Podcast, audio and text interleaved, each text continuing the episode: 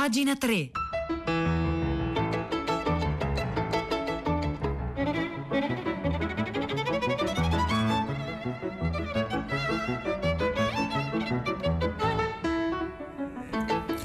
Buongiorno, buongiorno, un caro saluto da Edoardo Camurri e benvenuti a questa nuova puntata di Pagina 3, la nostra rassegna stampa delle pagine culturali dei quotidiani, delle riviste e del web. Oggi è martedì 21 settembre, sono le 9 e un minuto e noi iniziamo la puntata camminando su un filo. Ecco, tenteremo questa impresa perché oggi chiediamo a voi ascoltatrici e ascoltatori di scriverci al 335 5634 296 che impresa vorreste fare? Oppure quale grande impresa avete fatto. Ecco, eh, dicevamo, noi iniziamo a camminare sul filo, saremo funamboli. E saremo funamboli partendo proprio da un articolo di Marco Belpoliti uscito su doppiozero.com intitolato Il funambolo e che parte da eh, un libro bellissimo, da, da, da, un breve saggio bellissimo di un grande del teatro, Jean Genet, eh, appunto intitolato Il funambolo poi appunto Adelphi con questo titolo tanti anni fa pubblicò un volume con alcuni scritti in prosa proprio dello stesso Genet. Ma vediamo cosa scrive Marco Belpoliti in questo articolo in cui cerca di fare la fenomenologia del funambolo, eh, la simbologia, i significati profondi che stanno dietro a questa figura ancestrale. Verso la fine del 1956 Jean Genet conobbe un giovane artista del circo, Abdallah Bentagà, figlio di un acrobata algerino e di una tedesca. Lo scrittore francese si legò a lui in un rapporto che lo indusse a peregrinare per l'Europa. Nel corso dei loro spostamenti Genet cercò di convincere Abdallah, che lavorava come giocoliere e acrobata al suolo, a salire sul filo da funambolo. E qui abbiamo subito una relazione tra un maestro è un allievo e l'indicazione, Genet dice non voglio insegnarti nulla, voglio infiammarti, ecco l'indicazione del maestro nel chiedere all'allievo di fare un'impresa. E, e tutto questo poi è pericoloso, vediamo in che misura, e sarà una misura totale, eh, questa indicazione si avvicina al pericolo di morte e al, al, fatto di vivere la morte. Lo plagiò, scrive Marco Belpoliti su doppiozero.com, sino a indurlo a sottoporsi a un estenuante allenamento. Su un foglio di carta disegnò anche un numero segnandone i passi. Il giovane algerino cade dal filo una prima volta nel 1959, ma vi risalì. Si unì alla compagnia del Circo Orfei per, aver, per una tournée in Kuwait ma ricadde una seconda volta e fu la fine della sua carriera. Genet era convinto di aver realizzato con Abdallah, suo doppio narcisistico, una sorta di capolavoro che l'imperizia e la debolezza del ragazzo mandò in malora, come scrisse un amico. Nel febbraio del 1964 Abdallah inghiottì un barbiturico e si tagliò le vene. Sette anni prima Genet aveva scritto per lui e su di lui un piccolo poema in prosa, il funambolo per l'appunto, che troviamo pubblicato da Delphi. È uno dei testi più belli dello scrittore, uno dei suoi più sfavillanti dove mette allo scoperto la sua estetica ma anche la sua erotica. Si tratta di un grande inno alla morte compagna ma anche madre del funambolo. E qui abbiamo poi le parole di Genet che Marco Bilpoliti su doppio zero riporta. La morte, la morte di cui ti parlo, non è quella che seguirà la tua caduta, ma quella che precede la tua apparizione sul filo. E prima di scalarlo che muori colui che danzerà sarà morto, deciso a tutte le bellezze, capace di tutte. Ecco, questa frase di Genet indirizzata a, a, ad Abdallah è proprio il racconto di come, come dire, ogni impresa prevede un rapporto con la morte e vivere significa essere in pericolo e probabilmente si è morti prima di tentare un'impresa è la morte che già agisce prima quando abbiamo paura di tentare quell'impresa e poi la morte come senso, significato profondo dell'impresa stessa, di quel rischio. E su tutto questo eh, ragiona molto bene eh, Jean Genet, appunto bene a tal punto da da, da, da, sfiorare, da correre sul filo del plagio e della creazione di un suo doppio narcisistico. Vedete, sia Abdul, Abdallah eh, con la sua impresa, sia Jean Genet con i suoi scritti e con il suo rapporto, entrambi corrono sul filo della morte. E partendo da questa considerazione legata all'opera di Jean Genet, eh, Marco Belpoliti su doppiozero.com lavora sulla simbologia dell'acrobata, del funambolo Quattro anni prima della pubblicazione del Funambolo, scrive Marco Belpoliti, uno studioso di lingua francese, lo svizzero Vandelmar Donna, aveva editato un piccolo studio sull'acrobazia antica che Genet probabilmente non ha mai letto, ma che è perfettamente convergente con il suo poema, Il simbolismo dell'acrobazia antica. Deon è uno dei più straordinari e misconosciuti studiosi dell'antichità classica, aveva registrato nei testi visivi scritti nell'antico Egitto, nel mondo greco e romano, sino ad arrivare al Medioevo cristiano, la presenza della figura dell'acrobata, intento a compiere le sue prodezze mantenendosi dritto sulle mani o sulla testa. Scrutando vasi, affreschi, disegni, segni calligrafici e geroglifici, Deon, autore di un bellissimo studio, fra l'altro sul simbolismo dell'occhio, aveva descritto il legame che esiste tra questi esercizi e i temi funebri.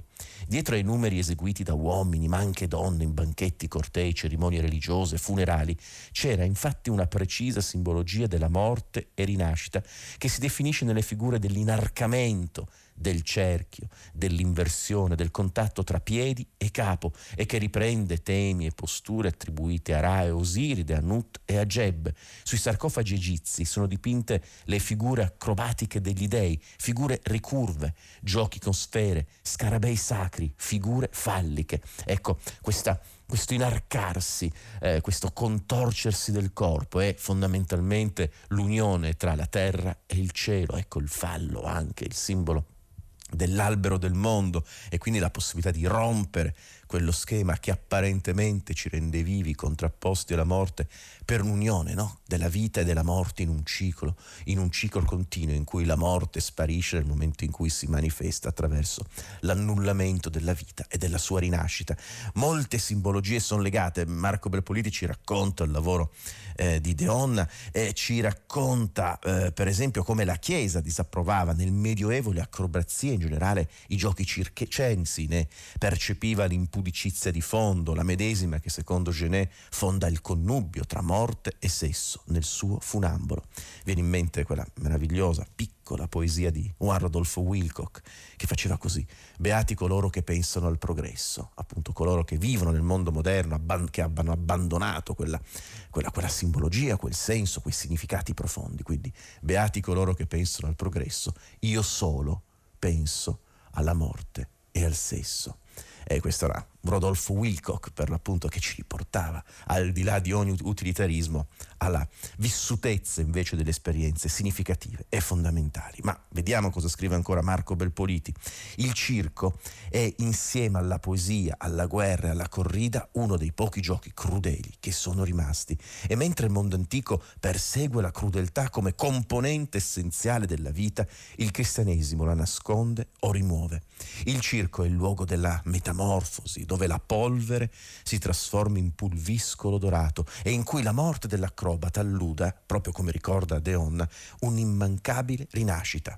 Anatole France descrive in un suo racconto le imprese del giullare di Notre Dame che faceva la ruota all'indietro e nel contempo manipola dodici coltelli. La Salomè biblica che danza davanti a Erode è un'acrobata ma anche una portatrice di morte. Di questo legame con la morte sancita dalle acrobazie per i funerali abbiamo mantenuto ben poca traccia. Nella loro lunga evoluzione i riti e i motivi religiosi si svuotano del loro contenuto spirituale per diventare giochi ornamenti. E qui poi c'è tutta, ci sarebbe da fare una grande riflessione proprio sul concetto di ornamento. No? L'ornamento in genere è una ghirlanda, un'immagine bellissima che sta circonda un punto vuoto. Ecco, quel vuoto lì, lì si annida il Minotauro, lì si annida il significato, la morte, la profondità di tutto questo che Marco Belpoliti, partendo da questo straordinario poema in prosa di Jean Genet, prova a raccontare attraverso la figura del funambolo. E allora questa mattina l'abbiamo detto, camminiamo sul filo e la domanda che rivolgiamo alle nostre ascoltatrici ai nostri ascoltatori al 335 5634 296 è la seguente. Che impresa vorreste fare? Oppure quale grande impresa avete fatto?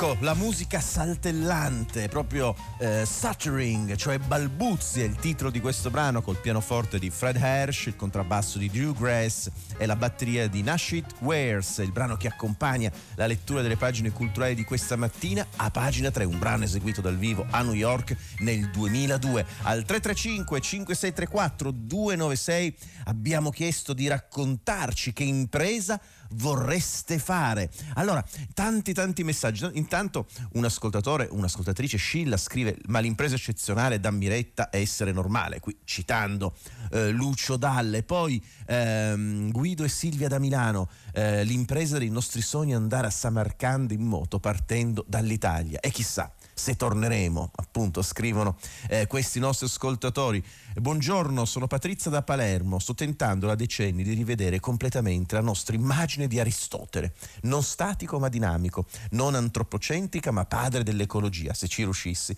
sarebbe davvero una grande impresa, ci scrive Patrizia. In bocca al lupo Patrizia. Giacomo da Firenze, l'impresa da compiere, riuscire a vivere 30 giorni senza una connessione internet. Ma insomma, molti molti messaggi stanno arrivando al 335 5634 296 e per Prieto del Soldai, per tutta la squadra di tutta la città ne parla, è sempre un'impresa ogni mattina preparare così velocemente una puntata del loro programma. Buongiorno Pietro. Vabbè, non esageriamo Edoardo, comunque ci proviamo. Esagero Maneni. Sic- eh, volevo dirlo, ma è meglio che lo dici tu col tuo accento torinese. Allora, no, lì sicuramente un'impresa l'ha fatta il Tribunale di Firenze, dichiarando illegittimo quel licenziamento che come una doccia ghiacciata aveva colpito 422 lavoratori dello stabilimento della GKN di Campi Bisenzi in provincia di Firenze, che produce componenti per le automobili. Lo ricorderete, era arrivata a queste persone, a questi operai, una mail semplice, stringata stringata e che diceva eh, fondamentalmente da domani non lavorerete più qui. È una cosa assurda, uno strapotere della, peraltro della società finanziaria che detiene questa fabbrica nei confronti dei diritti dei lavoratori. Bene, eh, si sono rivolte alla giustizia, il giudice per ora ha detto che il licenziamento è illegittimo perché non, ha, non è stato maturato attraverso un dialogo con i sindacati, con gli operai, senza preavviso. E la, la vicenda non è finita, siamo solo all'inizio, però è di straordinario interesse, tutta da raccontare, l'ha giustamente portata alla nostra attenzione un ascoltatore stamattina a prima pagina e peraltro apre anche una riflessione più generale sulle delocalizzazioni, è in via di elaborazione in seno al governo, anche con posizioni diverse tra i ministeri, un decreto per incentivare o disincentivare ad andarsene le grandi aziende straniere che investono in Italia, un punto decisivo insomma, nella nuova economia post-Covid. Quindi molte cose da dire e da chiedere, partecipate, dite la vostra, noi ci siamo in diretta dalle 10. Ciao. Grazie, grazie Pietro del Soldato, buon lavoro a te e a tutta la redazione della città. Allora, stiamo, ci stiamo chiedendo che impresa vorreste fare, no? Al 335 5634 296. E allora, a proposito di imprese, c'è una persona che è piuttosto avvantaggiata, dovrebbe essere avvantaggiata compiere grandi imprese, una persona verso la quale nutriamo grandi aspettative. E eh, stiamo parlando di Terence Tao, un matematico sino-americano, insegna all'UCLA di Los Angeles e viene intervistato dal Corriere della Sera da Flavio Vanetti. Perché intervistano eh, Terence Tao? Perché è l'uomo considerato più intelligente al mondo, eh, attraverso appunto quella quei test che dovrebbero misurare il quoziente intellettivo delle persone, ovviamente sono test super contestabili e sono stati contestati, insomma si, mi, si basano su criteri, insomma vai a capire cosa sia l'intelligenza. Eh, ma insomma se uno crede all'esistenza di questi test, lui ha un QI di 230, cioè il massimo. Einstein avrebbe avuto, ma poi A capire anche qui quando l'hanno misurato, come l'hanno misurato. 160 e lui è assolutamente l'uomo più intelligente del mondo. Viene intervistato dal Corriere della Sera e, e fa piuttosto sorridere questa intervista perché uno si aspetta che lui dica cose particolarmente intelligenti e mm, non è, insomma, la giudicano l'uomo più intelligente del mondo. Che cosa ne pensa? Lui risponde: Le definizioni assolute sono pericolose. Io sono un matematico che si diverte con il suo lavoro. Nel nostro mondo non facciamo confronti, non c'è motivo. Vabbè. E poi um, altre, altre, altre risposte. Ha una vita normale o speciale? Normale. Il lavoro, la moglie, due figli da seguire, gli hobby sono un patito di giochi del computer, anche se li ho accantonati. Vabbè. Che c'è una cosa che non sa fare o che non riesce a capire? È appunto l'impresa che noi ci aspettiamo dall'uomo più intelligente del mondo? Risposta. La fisica è dura, poi non so cantare e nemmeno recitare. Pensate che trovo complicato leggere un discorso che mi è stato preparato. O c'è molto understatement da parte di Terence Tao, oppure ma questa è ancora la cosa migliore. John Garrett mm, della sua università sostiene che lei è come Mozart. Conosco Mozart, e uno dice, Grazie al film Amadeus, risponde l'uomo più intelligente del mondo. Non mi identifico con lui, ma il paragone è curioso e la sua musica è splendida. Beh, sappiamo adesso dall'uomo più intelligente del mondo che la musica di Mozart è splendida. Vabbè, insomma, forse qui l'impresa si voleva nascondere, noi ci abbiamo puntato sulle imprese dell'uomo più intelligente del mondo, così nell'intervista di Flavio Vanetti eh, che troviamo oggi sul Corriere della Sera.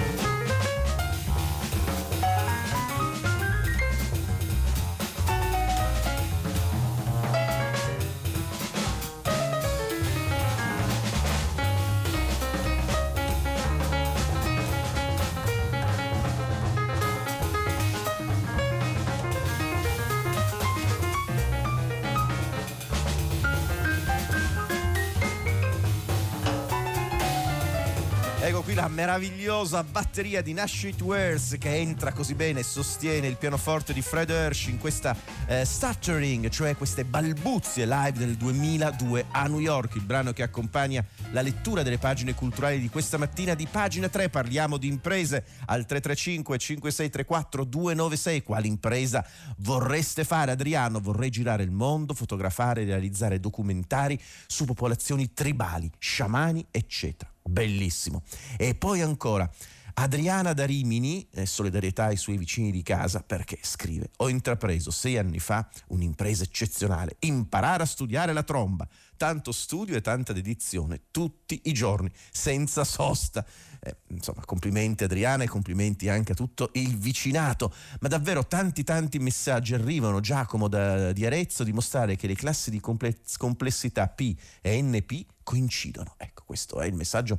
Non so bene che cosa intenda, ma sicuramente è una grande impresa. Ecco, una grande impresa anche quella naturale, normale, no? di provare a pensarci per quello che siamo, cioè come esseri liberi e pensare fino in fondo la libertà e non avere paura dei paradossi, della complessità che questo pensiero eh, ci dà. Perché dico questo? Perché troviamo oggi su Domani eh, un intervento di, della filosofa Roberta De Monticelli proprio sulla questione della libertà, che è stato il tema affrontato dal Festival della, della Filosofia di Modena, Carpi e Sassuolo. Fra l'altro io ricordo Fahrenheit Uomini e Profeti hanno seguito il Festival di Modena e se andate su raiplayradio.it potete riascoltare proprio il racconto che Radio 3 ha fatto di questo importante importante festival culturale. Ma vediamo cosa scrive eh, Roberta De Monticelli su Domani. La libertà, libertà è una parola che canta, scriveva Paul Valéry, senza nascondere il sospetto che le, per le parole che cantando rischiano di incantarci.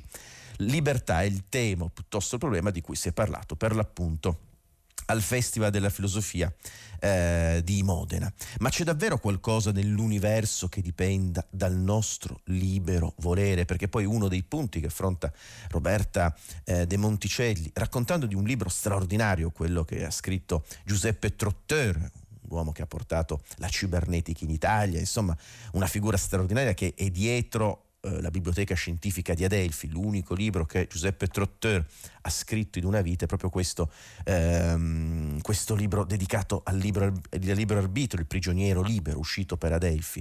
Ma insomma, c'è, scrive Roberta De Monticelli su Domani, c'è davvero qualcosa nell'universo che dipende dal nostro libero volere? Disponiamo veramente di libero arbitrio? Dai tempi di Benjamin Libet, uno scienziato, uno psicologo americano degli anni Ottanta, poi attraverso gli studi di Daniel Wegener, di Patrick Haggard, di molti altri, esperimenti con tecniche di neuroimmagine sempre più raffinate hanno reso quasi un luogo comune la nozione che quando la decisione o l'intenzione di agire emerge alla nostra coscienza, i giochi sono già fatti alle spalle dell'io e dalla sua coscienza alcuni secondi prima il cervello si è già attivato in un senso o nell'altro, tanto da permettere allo sperimentatore di prevedere cosa farà il soggetto prima che lui stesso lo sappia. Appunto è, è, è l'idea che eh, noi abbiamo un forte senso della libertà, non possiamo pensarci diversamente dal fatto di essere liberi, ma le neuroscienze ci dicono che probabilmente questa, la libertà è un'illusione, è un gioco di prestigio della coscienza, perché eh, ogni volta che noi compiamo una decisione e decidiamo appunto di seguire la decisione che abbiamo pensato, il nostro cervello circa mezzo secondo prima in assenza di nostra consapevolezza, già, ci ha già determinati su quello che poi noi decideremo di fare e che pensiamo di aver ratificato liberamente. Tutto questo porta a una serie di paradossi legati alla questione della libertà che eh, Roberto De Monticelli poi affronta con un veloce, anche virtuoso excursus storico attraverso la storia della filosofia. Ma insomma, dobbiamo chiederci eh, scrive Roberta De Monticelli, che cosa avranno scoperto i neuroscienziati allora, di quale eh, dei molti diversi concetti di libero arbitrio fanno uso gli speculativi scienziati che ne negano l'esistenza. I nostri cervelli sono stoici, luterani, molinisti, cartesiani, locchiani, leibniziani, humiani, sartriani, davidosiani, dennettiani. O cosa sono ancora? Che questioni di limpidezza, univocità, definitezza del linguaggio non siano mere questioni di galateo si vede da questo dubbio. Un cervello è il soggetto appropriato per prendere decisioni e fare scelte. Ecco, questa è probabilmente la grande sfida che mm, viene chiesta, la grande impresa che viene chiesta alla filosofia e alla scienza in questi anni, perché nel momento in cui dovessimo rinunciare al libro arbitro, beh, capite bene, dovremmo rinunciare anche al codice penale, dovremmo iniziare a dire che non esiste nessun atto di cui eh, nessuno di noi possa essere ritenuto responsabile. 335 5634 296 che impresa vorreste fare?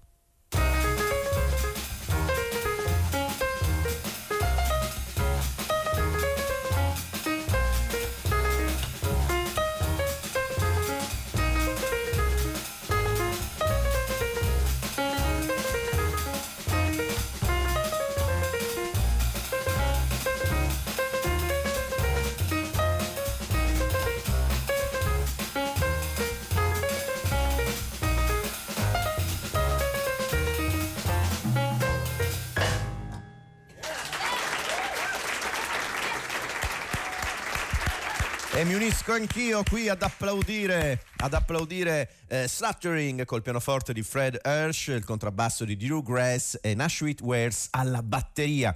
Un brano eseguito dal vivo, come si è sentito, questa mattina a pagina 3, ma anche e soprattutto per la prima volta nel 2002 a New York. Ehm, quale impresa vorreste compiere? 335 5634 296. Davvero stanno arrivando tanti messaggi.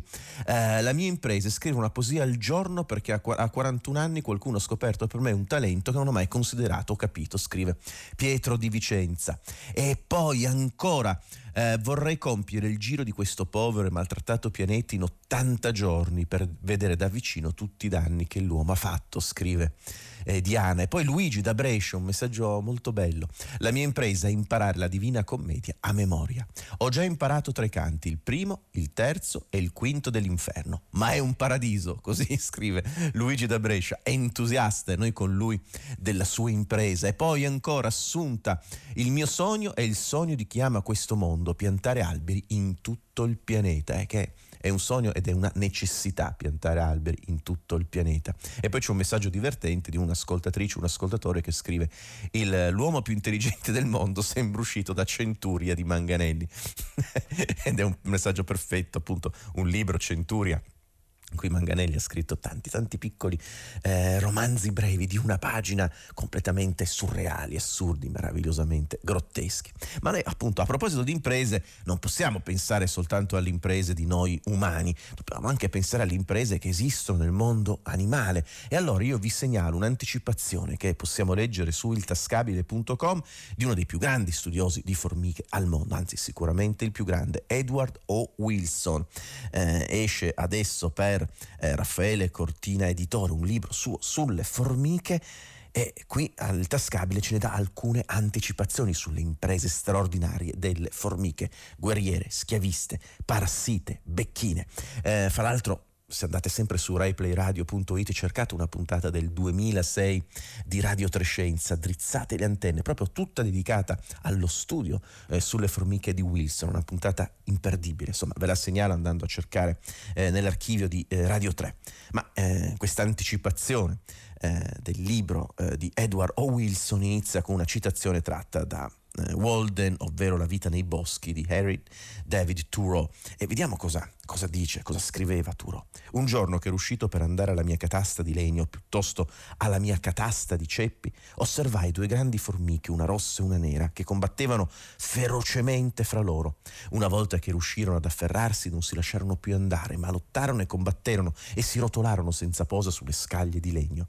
Guardando più in là fui sorpreso di scoprire che le scaglie erano coperte di altri simili combattenti e che quello non era un duellum, ma un bellum, una guerra tra due razze di formiche, le rosse, sempre schierate contro le nere, spesso due rosse contro una nera. E qui Edward Wilson parte da questa citazione di Thoreau per raccontare come funziona l'impresa belligerante delle formiche, per esempio mostrando come eh, le formiche si combattano tra di loro per andare a rubare le uova dove nasceranno altre formiche, portarle nel proprio formicaio e quindi farle crescere, darle un odore di quel formicaio e farle crescere come schiave che senza memoria riconosceranno nel, nel formicaio nuovo la loro autentica casa e quindi una guerra per costruire il formicaio più potente, più ricco. E poi in queste anticipazioni troviamo il racconto di altre imprese, per esempio quello della morte, come muoiono le formiche, come vengono eh, abbandonate. Ecco, per esempio le formiche quando muoiono